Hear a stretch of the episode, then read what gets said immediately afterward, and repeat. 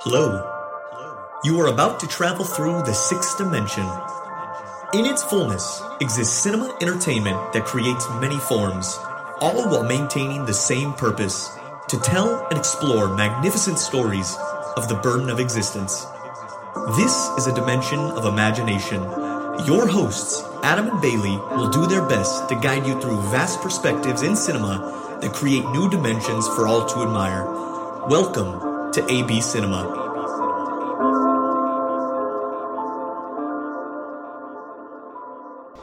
Hello and welcome to AB Cinema. On today's episode, we are going to be giving our review of Avatar The Way of Water. And Avatar The Way of Water follows Jake Sully, who lives with his newfound family formed on the extrasolar moon Pandora. Once a familiar threat returns to finish what was previously started, Jake must work with Neytiri and the army of the Na'vi race to protect their home. And the movie stars Sam Worthington as Jake, Jake Sully, Zoe Saldana as Neytiri, Sigourney Weaver as one of their kids, Kiri, Stephen Lang as Quaritch, who is going to be reincarnated as a Na'vi, Kate Winslet will be playing Ronal, Cliff Curtis will be playing a character named Tonowari, Joel David Moore is playing Norm, and I'm going to skip a couple because a lot of these aren't really important, but I will get to their kids now. Jamie Flatters plays Neteyam, Britain Dalton plays Lo'ak, and Trinity Jolie Bliss plays Took. Jack Champion plays Spider. Bailey Bass plays Tsireya. And that rounds up the majority of the cast of this massive, massive movie. The movie runs 3 hours and 12 minutes. It is directed by James Cameron and produced by James Cameron as well as Jon Landau and Richard Baneham and Peter M. Tobyansen, David Valdes, and Bridget York. The movie has been about 13 years in the making and was able to utilize groundbreaking technology to make these water scenes seem so realistic and everything we've seen from this movie has just been a technical masterpiece a technological masterpiece as far as what they've been able to achieve. And all of the characters look beautiful and realistic, and I will give you my thoughts on the movie now. This is my spoiler free reaction, and later on I will be going into spoilers about the movie, possibly. So, I saw Avatar The Way of Water. It was a very long movie. Um, I did have to go to the bathroom once during the movie, and it was uh, it was probably the most beautiful looking movie I've seen ever. Um, the most realistic for a movie that's pretty much completely CGI. There's hardly any humans in it. There's one character that's named Spider who's in a big majority of it. And there are a couple of other humans that are sprinkled out throughout the show. And I have to say this this movie like the CGI was absolutely stunning. The only thing that was somewhat of a turnoff for me, but I thought was really cool still, was the high frame rate. And James Cameron decided to shoot this movie, I believe, at like 48 FPS uh, frames per second. And so this movie looks like a really good video game at times. And I think that a lot of people may be turned off by that because it does look different from what we're used to. Because the m- movies that we're usually watching are shot in 24 frames per second. I thought this movie was really beautiful looking, but it also. Oh, man. Um, the story was a lot better than the first one, I will say that. But at the same time, it was a very simple story for for it to for for such a massive movie like Avatar. Um, I thought that some of the t- plot twists were really easy to tell from a mile away. Like as soon as they said something about a certain character, I was like, "Oh my gosh, they're really to do that." And they did that. And I think it benefited the story, but at the same time, it was so cliche. And um, that was probably my biggest complaint is that the movie did feel a little bit cliche. I did think that the movie was way better than the first one. I didn't think that the movie needed to be three hours long, but James Cameron made a three hour long movie, and it wasn't horrible. Um, I was expecting to be disappointed in this one because the first movie didn't have a lot of heart or connection to it. Like, I didn't feel connected to it. But the first half of this movie is very much like setting up the ending. And once the ending comes, like, it's. if Vin Diesel wrote this movie, it would. It would make sense because this movie is all about family. And I think that's one of the coolest things about this movie is the fact that there's this family, this big family. They have like four or five kids and they are constantly on the run from this enemy that's returned, the sky people or people from earth. And because they're on the run from the sky people, I think it creates a really interesting dynamic because they're after Jake Sully, played by um, Sam Worthington. But the interesting thing is that he's trying to protect his family throughout the whole movie. And it's a really fascinating twist on on what you would do to like what lengths you would go to go through to protect your family. And we haven't seen that very frequently in in big blockbuster action movies like this. And I thought it was really unique and it actually made me feel more connected to the film than I thought I was going to be. It's quite an emotional film and there are some parts where I just felt like I understand what the characters are are going through and I would probably do the same thing in their situation. And things get really intense in that last hour, but that last hour is was probably one of the most emotional and powerful hours of cinema in the last year. Um, is this my favorite movie of the year? No, and that's a different podcast, but I do have some issues with it. I don't think it's a perfect film. I do think it's a great film though. And I'm going to get into spoilers now, so if you want, you can turn this off. But spoilers are now open for discussion. My biggest complaint is the generic storyline of Spider and Quaritch.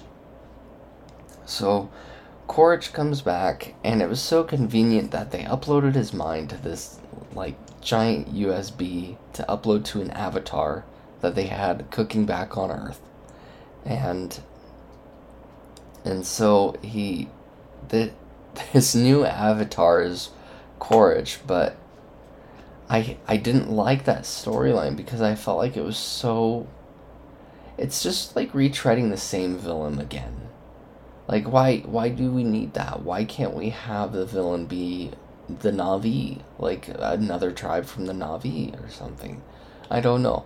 But this movie is his revenge tale, and it's very fascinating and interesting because we got more of a glimpse of his character and the dynamic that he has with Spider, who we find out is his son. And it's it's an intense there's some intense parts with those two, but at the same time their whole storyline felt so cliche because at the beginning of the movie when when Spider sees him or when Spider is talking, he's like, "I'm, I'm his son," and Jake is like, "You are not his son," and you're like, "Of course he is," and so they go over to like, they go over to Quaritch and his scene and get him all caught up, And it's just like, come on. Like, that's the best you could have come up with for this character. Like, I would have much rather preferred him to be somebody else, but I, I get it. I get what they're doing because his character sets up part three or Avatar 3 very early. Well, not very early, but very early on in that last hour of the movie. And there's some pretty intense um, scenes with Spider and his dad Quaritch. His dad Quaritch's avatar. Yes. And I I thought that the movie was I thought that the way that James Cameron handled those scenes with Spider and Quaritch were fine, but it did feel like this is the next movie, and so you can expect another revenge tale again, and so expect some of the same stuff that we saw in this movie, but different, I guess. So, uh, that's probably my biggest gripe about it, besides the f- high frame rate. But I got used to the high frame rate. Early on, it was a little weird, and there were a lot of people whispering and just saying, like, that looks so different and so weird. And um, those are probably my biggest gripes. I think that the storyline, the emotional storyline between Jake, Neytiri, and their family was really powerful. And I didn't know that I could get emotionally attached to an alien family, but I really care about them.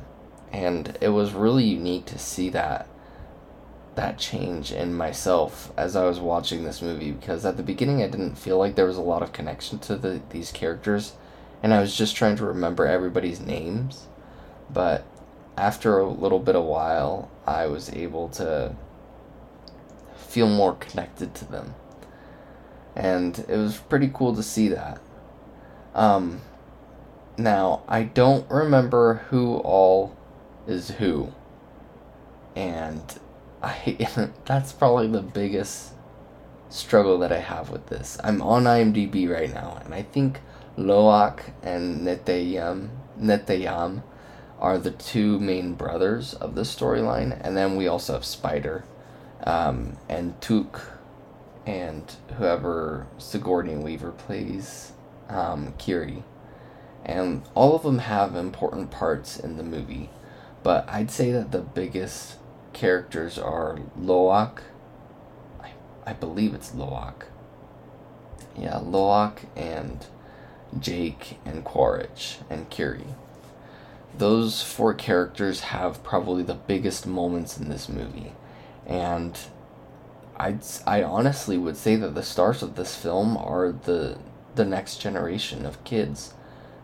It's it's really fascinating because they set them up as hybrids or not hybrids, half breeds, um, half alien, half uh, Navi and so it's it's fascinating to see what they go through and how other tribes on the planet Pandora react to these Navi half breeds. And I, I really thought it was a pretty cool storyline and I really enjoyed that aspect of it. And the dynamic between the father and mother roles that Jake and Neytiri had in this movie it was very different from what we saw in the last movie where they were falling in love and that was really their love story and this is that story bearing its fruits and I, thought it was really fascinating and really interesting direction to take with this movie. Personally i would have liked to see like a five year history between the two but we did get a little bit of clips um, within this movie that give a little bit of a backstory to these children and where they come from because not all of them are their children and it makes sense. And there's like when they announced for example Sigourney Weaver was going to be playing one of Jake and Neytiri's daughters I was like that's so bizarre and so weird and I don't like that. But then once you see the movie it makes sense how her character is introduced and what her character is as I, am talking spoilers i can talk about it now Sigourney Weaver is essentially her character's daughter. She's playing her character's daughter in this movie. And Jake and Neytiri adopt her. And I loved her character in this movie. I thought I was not going to like her character. I thought it was really weird that this this old lady is playing a teenager and I didn't like that aspect of it, but she did really well in the role. And I really, really liked the brothers of um, Jake and Neytiri's sons, Neteyam and Loak. And Took was so cute. Took was a cute little Na'vi girl, and she was adorable throughout the whole film. And I, I, I think that this movie has a lot of potential to to hit people's emotional heartstrings. This movie is really big on that, and I'm excited to see people's reactions over the coming weeks. This is definitely a movie to be talking about. And it's one of the most beautiful movies I've ever seen, and the technology that he did with being able to shoot underwater and in mocap suits and all of this, I have no idea how he did it, and it's just absolutely fascinating to me how they were able to create this whole new world with CGI and make it look so realistic. It's just absolutely stunning. But Avatar James Cameron took us back to the world of Pandora and made it look even better than he did in the first movie. And I don't know how he did it, but he did. He brought us an emotional, heartwarming story, heartbreaking story that helps us to feel more connected to the main characters and to really get excited about what's to come.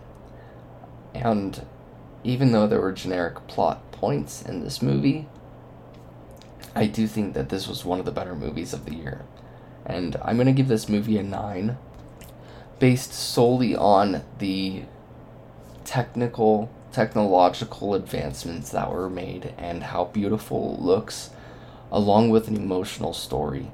I would have taken off more had this movie not been such a spectacle. Um, and the reason I would have taken more off of my grade of a 9 is because of the generic villain in Quaritch and and his storyline with Spider. But that is my review for Avatar The Way of Water. Thank you for tuning in. You can catch us on Facebook, Instagram, Letterboxd, Twitter, you name it. Anywhere. Um, thank you for li- listening in, and as always, keep watching movies.